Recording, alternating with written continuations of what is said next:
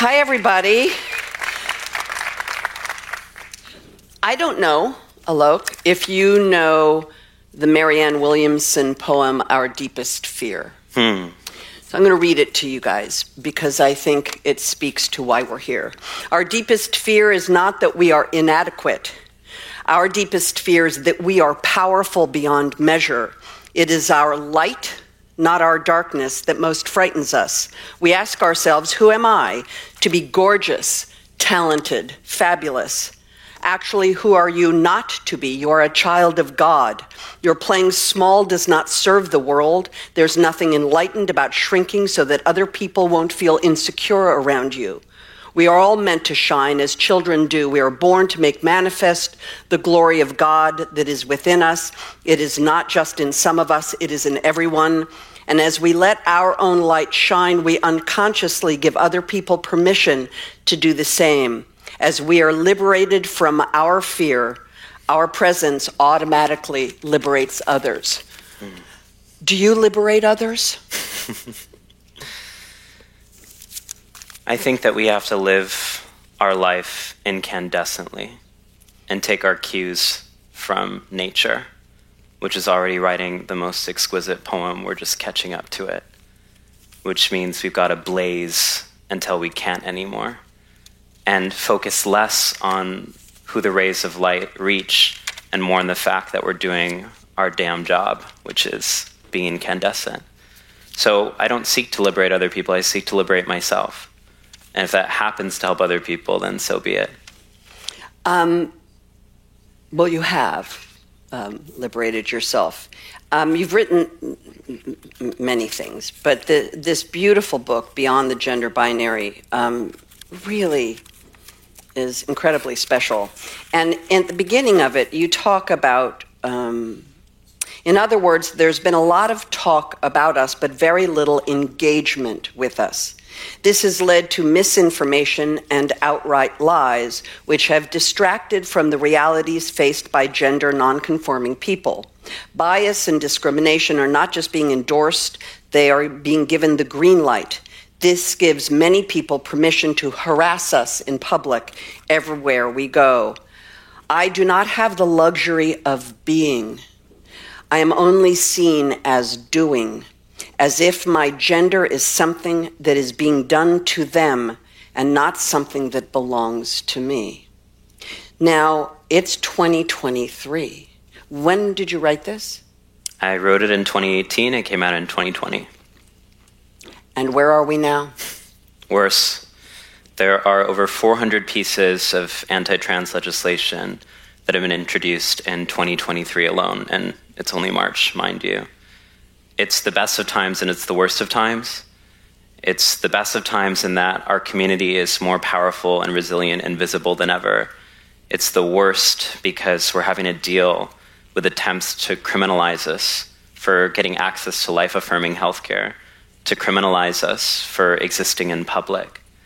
And I think what breaks my heart the most is that there's been an orchestrated attempt to make people think that trans and non binary people have access to some mythological power, but where was that power when I got beaten on the street? Mm-hmm. Where is that power when I get spat on on the street? Where's that power when I am abused relentlessly online, told to kill myself? and the same social media platforms that say happy pride to me are silent when we say it's happening? Where's that power when queer and trans people have to deal with the stochastic terrorism that leads to incidences like Colorado Springs? Where when no one believes us that we're being hunted or attacked because it's easier for them to believe that we're resilient than it is for them to remove the, the hands that are wrapped around our necks? Children um, you wrote that's the thing about being an LGBTQIA plus kid. You often don't have the luxury to come into yourself on your own terms because other people have made up their minds for you. I wish that my family had been more proactive. I wish they had introduced a conversation about bullying so that I knew I could speak about it happening too. I wish that they could have let me know that this was not okay. Now, today, young people are more in in in a relationship with tech mm. than they are with people. I think I fear. um, sorry, but I, I do. I fear it. What role do you think tech is playing in this conversation in the work you're trying to do? Yeah. You know, on the one hand, tech has been so instrumental in helping us as LGBTQ folks to connect with one another. We grow up often feeling like we're the only person who experiences the world as we do. And then we can log online and say, there's someone else who shares my pain, someone else who shares my beauty. And I think that's tech in its best form connection. Mm-hmm. But then at the same time, what we've seen happen in the past few years is a relentless disinformation campaign on these social media platforms where people are peddling lies about trans people, myself included, as a way to push an agenda. It's not misinformation, it's disinformation, it's intentional. There's been an orchestrated effort to make people believe that LGBTQ folks, and specifically trans people, are to blame for every, every ill will that there is. And there's a long history of scapegoating, and we shouldn't have to name it, but we have to every time vulnerable minorities are told that we have some mythological manufactured power because the people with power, the people who actually have power, like to create it as a diversionary tactic. They give no economic plan, they give no agenda to stave off some of the biggest issues of our times, like climate change. So they distract people by making up issues like criminalizing drag, like making up issues like going against the American Psychiatric Association, Psychological Association, Medical Association, and saying that trans healthcare is somehow ominous or wrong. They make up these issues to distract people. And that's what social media has facilitated a mass weapon of distraction, where people think that targeting trans people is somehow going to give salvation or stability, and it's not. And that's why I feel so much sadness, even for the people who are harassing me because they too have been misled. Mm-hmm. They think that this is going to give them access to some kind of power or stability, and it's absolutely not. And I think what's really heartbreaking to me is that social media and, and many tech in- infrastructures are actually profiting from this hate. We spoke a little bit there about my experience as a child, and it feels like being bullied like when I was younger, with everyone watching and no one doing anything. But what feels different now is that tech companies are making millions of dollars from it. We have evidence to show that Meta actually makes money from ads that call LGBTQ people groomers. We have evidence to show that many tech companies make money from trafficking in anti LGBTQ discourse online because it's viral, because fear is a false prophet, because it keeps people viewing their screens to view their ads. And so, what we really need is a moment of reckoning that the self regulating tendencies of tech aren't working and that they're endangering our lives. And what that endangerment looks like is a constant sense of terror. I wish I could be proud. I spent so much of my life wanting to be able to look like this, wanting to be able to accept myself. And yet, when I look in the mirror, I can't tell whether to cry or to smile because it's still so hard. Every single day, I have to worry that people believe falsehoods about me and my community, and that those people are going to come and target me. And I think that's the devastating part that I have to tell a lot of trans and gender nonconforming young people. It doesn't get better for us. And it's not getting better for us because people are profiting off of our subjugation. Um, you know, we, we, uh, we were talking earlier about everything everywhere all at once. Sorry, I'm not plugging it again. Don't worry, you're not voters. It's fine. Um, but when Michelle Yeoh won the Screen Actors Guild Award, she stood up there and she said, Can you imagine what it would have been like for me to see someone who looked like me standing up on a, in a movie theater? Uh, Ke Quan, who, who uh, was short round in the Indiana Jones movie, I think it's called. Um, you know, he, he, he got sort of aged out of show business and it wasn't until he saw Crazy Rich Asians and said to his wife, Echo, I never thought I'd see people who looked like me on a mm. screen. How much, how, how can allies, especially people in tech, better show up for the LGBTQ plus IA community in this moment um, from your perspective? I mean, there's so much. I think what we really have to understand is that the majority of representation of trans people is not from us, it's about us. And when people are getting to know trans life now, they're getting to know it from cis people's anxieties, fears, and projections about us, not our lived realities.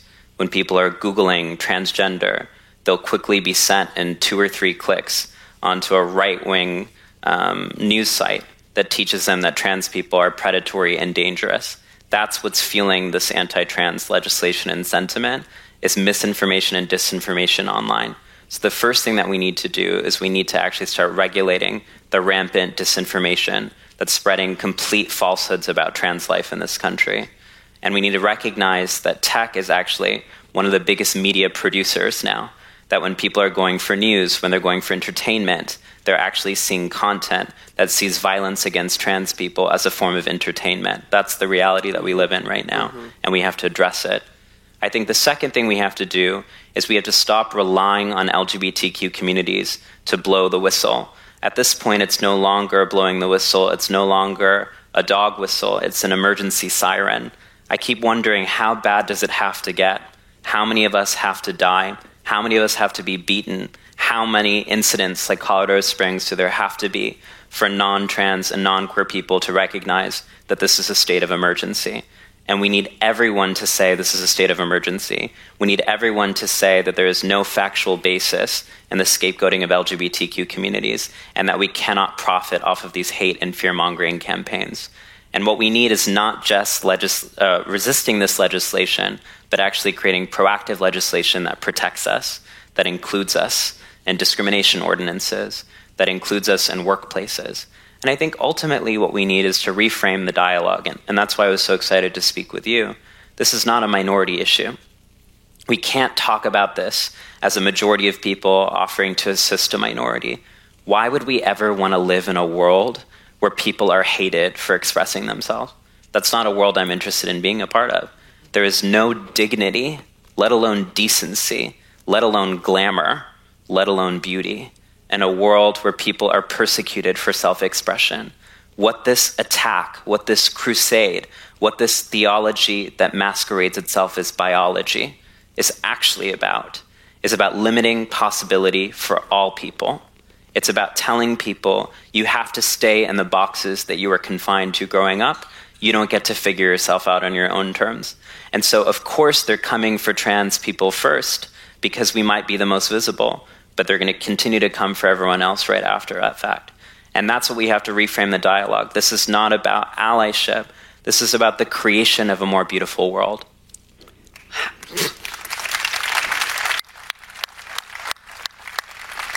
How do we do that? you know, I think we got to heal. And I sound like a broken record here, but you and I both know this. We live in a culture where everyone is trying to escape from their pain.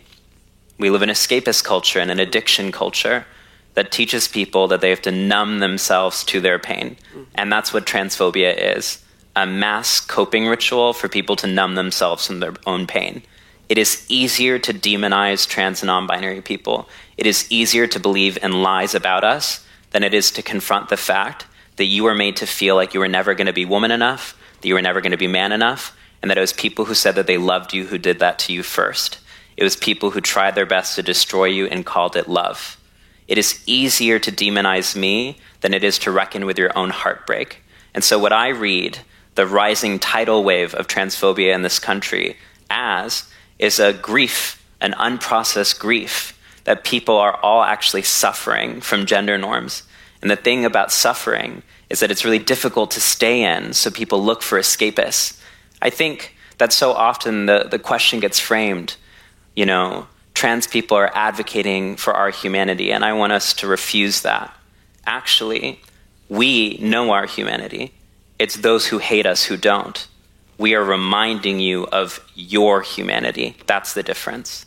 And the truth is, in a culture that is pain escapist, in a culture that seeks to anesthetize us from actually being present in our bodies, that's not what humanity is. Humanity is compassion, humanity is interdependence, Humanity is if they're coming for my friend, they're coming for me. And that's what's been lost. is in the silos and the borders that have been created, people can maintain the ultimate Western performance art called individualism, and it's disintegrating. So people often ask me, you know, why do you continue to dress as you do, to live as incandescently as you do, knowing that you'd experience violence? To which I respond, why do you continue to lie to yourself, knowing that you'll experience depression? Why do you continue to sacrifice your authenticity, knowing that you're never going to experience happiness? Why do you stay in relationships that aren't serving you? It's because you're afraid. And your fear is holding you back from actually being alive. And you hate me because I template what it means to be alive. You hate me because I show you that you didn't have to clip your own wings, that you didn't have to live an abbreviated version of your joy, that you didn't have to wait for pride, that it could be pride 24 7, that you didn't have to dress up for the event or the red carpet, that every motherfucking street could be your red carpet. That's why trans people are being targeted. It's not because we lack, it's because we love. And we have the audacity to love the parts of ourselves that other people hate in themselves. So, what I want is actually a societal mass reckoning with healing.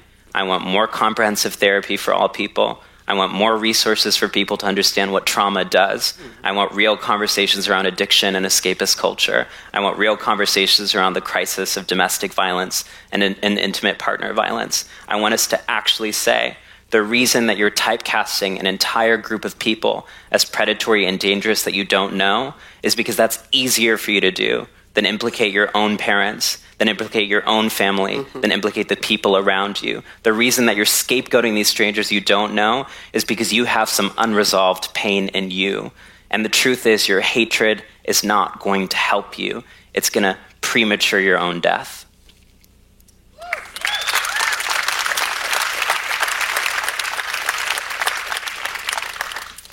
What does the world beyond the gender binary mean? What, what does that mean? Yeah, a lot of, you know, as we've been sort of speaking about, people think that people like me are the ultimate killjoys and that we're erasing people's right to be men or women, that we're erasing their traditional relationship structures. I, I really could care less about what you do with your life.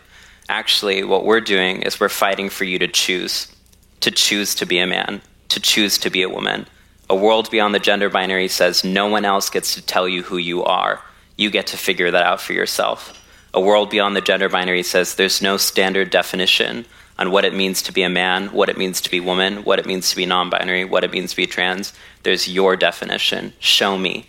A world beyond the gender binary says that the purpose of being alive is not to conform to pre existing categories that were made in the 19th century as a way to control populations. The purpose of being alive is to be beautiful and what beauty is, is being yourself. A world beyond the gender binaries where we champion creativity over conformity. A world beyond the gender binary is one in which we recognize that there are many ways to be human as there are human, that being alive is the ultimate creative act, and that miracles happen every day, and it's called a smile, and it's called joy. A world without the gender binary is amazing. And I think that's what makes me so sad is because I found that. I found that capacity to be amazed. I found that capacity to find everything wonderful and delicious and delightful. And then I got beaten. Mm. And I don't know how to hold that in my life. That sense of fear of being able to sell out an entire venue talking about radical love and then to go home and see hundreds of comments calling me a predator, saying that I'm dangerous and I deserve to die I don't know how to hold that, to have audiences clap for me and then no one care when I'm spat on the street right afterwards. I don't know how to hold that, what it means to be called inspirational whenever I don't want to have to be inspirational. I want to be able to be boring. I want to be able to be. I don't think that's ever gonna. I'm sorry. I don't think you. I just want to chill. but you can chill, but you're not yeah. going to be boring. Okay, fine, fair. Sorry. Keep that going. Was, you know, I just it's it's very strange, and that's why I say it's the best of times, it's the worst of times, because I think that's the only way to understand it. The times we live in are non-binary, where the algorithms that many people in this room have designed have created two Americas.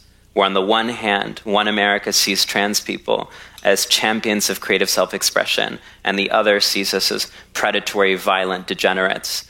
And so, how to traverse that? where the more visible I become, the more targeted I am. And the, the multi year campaigns that try to discredit everything I am by misattributing quotes to me, by doctoring images about me, to spread fear. But I think the reason that I keep coming back is because this world beyond the gender binary helped me find you, hmm. helped me find the people in this audience who care, helped me find the beautiful people, and that the only narrative I learned as a kid was that if I expressed myself, I would lose everything. But what they didn't tell me is that I was find what I was searching for all along, and that was people who are willing to be real. And that's what I think art is for me. It's not that we're pretending to be something when we're acting. It's not like we're simulating something. We're actually being present. And for the first time, when I speak, I can know that it's my voice. I can know that it's my tear. Even though these eyelashes, some people would call fake, I can know they're mine as well.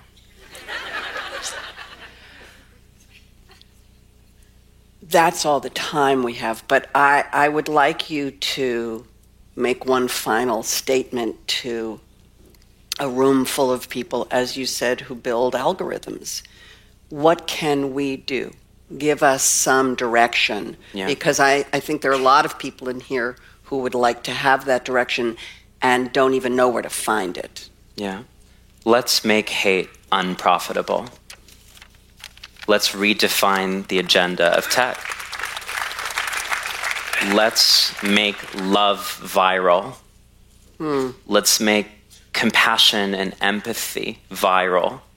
Let's harness the innovation that this industry has to actually create a more generous and kind world, not a divisive world.